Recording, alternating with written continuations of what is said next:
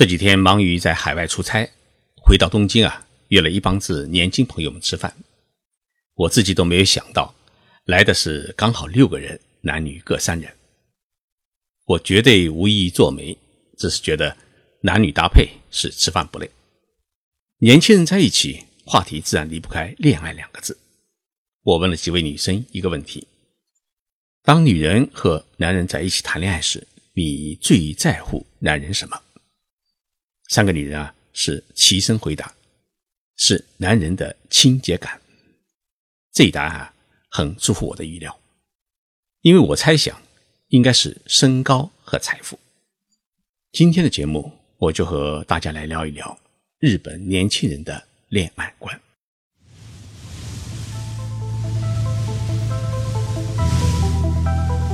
任你波涛汹涌，我自静静到来。静说日本，冷静才能说出真相。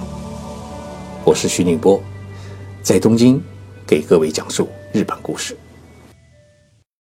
这一顿晚饭吃了三个多小时，这一群日本年轻人是七嘴八舌，给我提供了一个很好的社会调查的机会。今年二十八岁的池田小姐已接近胜利的临界点。似乎有过受伤的经历，谈起男人来啊，是满腹怨气。他说啊，以前总以为不收边幅的男人是很帅气，真的成了自己的男朋友以后啊，发现脏是天敌。挣钱多少啊倒是无所谓，我自己也在上班，头发一天不洗啊，油腻腻的，胡子拉碴的，碰到脸就难受，尤其是脸油晃晃的，看到就恶心。到了晚上不洗澡不换内裤。是绝对不会容许他碰。一个清洁的男人，给人是一种健康与青春的感觉，在一起啊就会有好心情。这跟男人喜欢漂亮的女人一样。这是林奈小姐的总结。听着这三位女生的话，我一直在下意识地摸着自己的胡子。记得今天早上是刮了胡子，没有想到到了晚上已经长出了不少。当然，这三位女生的眼睛啊。一直盯着前面三位男生，压根儿就没瞧我这个老男人一眼。我看到一份行业报告说，日本著名的化妆品专业网站 Seiko 向五万六千八百名网友啊进行了一次调查，发现有百分之八十六的女性表示自己最在乎男人的清洁度。这个在乎的顺序啊，第一是头发的整洁度，第二呢。是脸的干净度，第三是有没有体味，第四呢是鼻毛，第五呢是服装的清洁度，第六是肚子的凹凸度。我没有想到，日本女人对男人的小肚子的要求是这么低。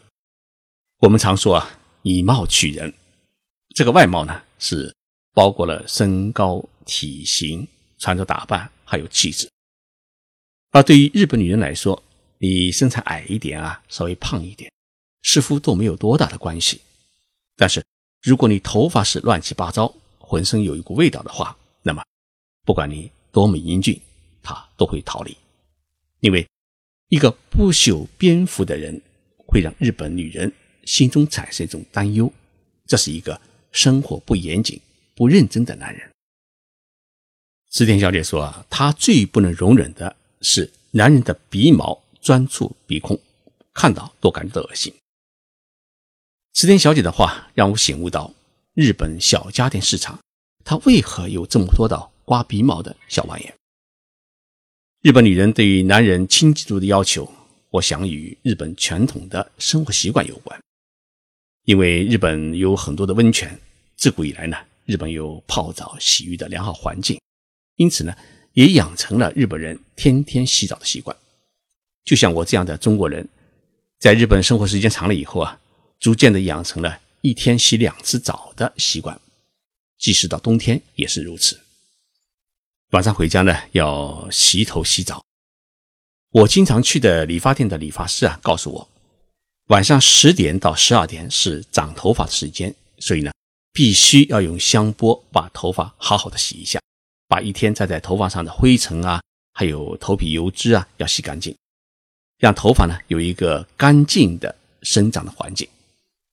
那么，为了防止中年脱发，洗完头以后啊，要抹一些生发剂。第二天早上起来，再用护发素冲洗一下头发，把自己的头发呢整理干净以后啊，再去出门上班。正因为日本女生对于男人的清洁度是放到了相当苛刻的位置，因此呢，日本的化妆品市场也催生出一个很大的男人市场。无论你走进日本的百货公司还是药妆店，系列男士化妆品，还有这种治汗剂啊，就是不要让汗能够流出来的这种特别的一种涂剂，还有生发剂啊、脱毛剂啊、男人香水等等，已经到处都有。富士经济研究所的一个市场调查报告说啊，二零一六年日本男士化妆品市场的销售额已经超过了两千亿日元，而且每年是以百分之十八以上的增长率在成长。除了化妆品之外，白衬衫和蓝白条纹衬衫已成了日本男人的标配。你到东京街头看看，即使是到了夏天。日本男人身上穿的衬衫啊，最多的就是这两种，为什么呢？因为看上去比较干净清爽。看来啊，日本女人的眼睛能够催生一个男人的市场。但是清洁它并不是恋爱结婚的全部，最多只是对于男生生活习惯与品味的要求。那么具体到了谈婚论嫁的阶段，日本女人到底在乎男人什么东西呢？我先讲一个故事。上宫菜菜子是我的一位好朋友，在日本的电视节目主持人当中，他是属于一个比较知性的主持人。他出生在东京，因为父亲的工作关系呢，小时候在美国生活过六年，英语讲的是非常的棒。后来在东京外国语大学又学了四年的西班牙语，结果呢，西班牙语没有用上，却成了朝日电台的体育节目的主持人。我得到上宫小姐结婚的消息以后啊，我打电话过去祝贺，听得出她心情是非常的愉悦。她说确实结了，并称呢要带老公和我一起吃饭。我问她先生是在哪里做事，上宫说啊是在一家小公司里面上班，是一位普通的公司职员。两人呢是高中同学，恋爱已经六年了，自己马上要奔三十了，所以就结了婚。对于上宫嫁了一位小职员。我一点也不感到惊奇，因为日本漂亮的女影星也好，民歌手也好，电台的主持人也好，很少有嫁富翁或者企业老板。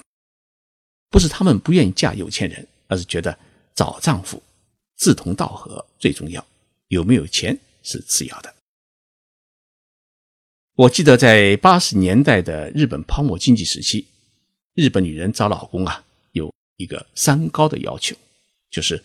高收入、高学历、高身材，但是经过这么多年的沉淀之后，日本女人的这三高要求啊，变得越来越接地气。新的三高要求变成了有共同的价值观、性格相符、有稳定收入这三个新的标准。日本生命保险公司以二十五岁至三十四岁未婚女子为对象，做过一个调查，问他们。寻找丈夫的条件到底有哪一些？总共调查了六千人。调查结果显示，找老公的第一条件是要有相同的价值观，这个比例啊占到了百分之六十二。其次呢，才是金钱的感觉要一致，这个比例呢是百分之二十七。第三呢是工作稳定，这个比例是百分之二十六。而以前所追求的三高条件当中啊。比如说，像高收入啊，已经退居到第九位；高学历退居到第十九位；高身材呢，退居到了第二十位。这份调查结果还显示，女生对于男性的年收入的要求啊，平均是五百五十二万日元，也就是三十四万人民币。这个要求呢，与日本国税厅公布的日本男性公司职员平均的年收入。五百三十三万日元的水准呢，几乎是一致。也有女性提出，如果真的相爱的话，对方哪怕只有一半的收入，也就是两百七十万日元，也不在乎，只要能过生活就行。在有关结婚可以获得莫大的财产和结婚可以过上自己想过的生活的选择当中，只有百分之三十三的人选择了财产，而有百分之六十七的人选择了过自己想过的生活。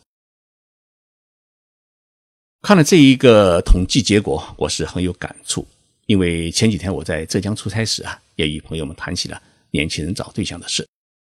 现在的条件几乎都是没有房子免谈，没有学历免谈，长相一般免谈。这一要求呢，与日本泡沫经济时期的高收入、高学历、高身材的三高要求啊是一模一样。在经济高速发展时期，这种要求的出现，中日两国都一样。也许都需要经历这么一个阶段。理论上来说啊，结婚是一辈子的事情，结婚也是一些女性改变自己生活质量与社会地位的一个好机会。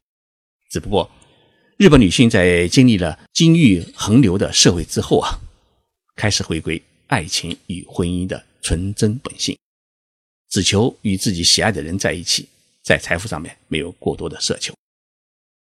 就像上宫小姐作为一名知名度很高的电视节目主持人，对于相恋六年的男友是不离不弃。明明知道自己的男友只是一个小小公司的小职员，但是还是要嫁给他，仅仅因为自己爱他，有共同的语言和理想。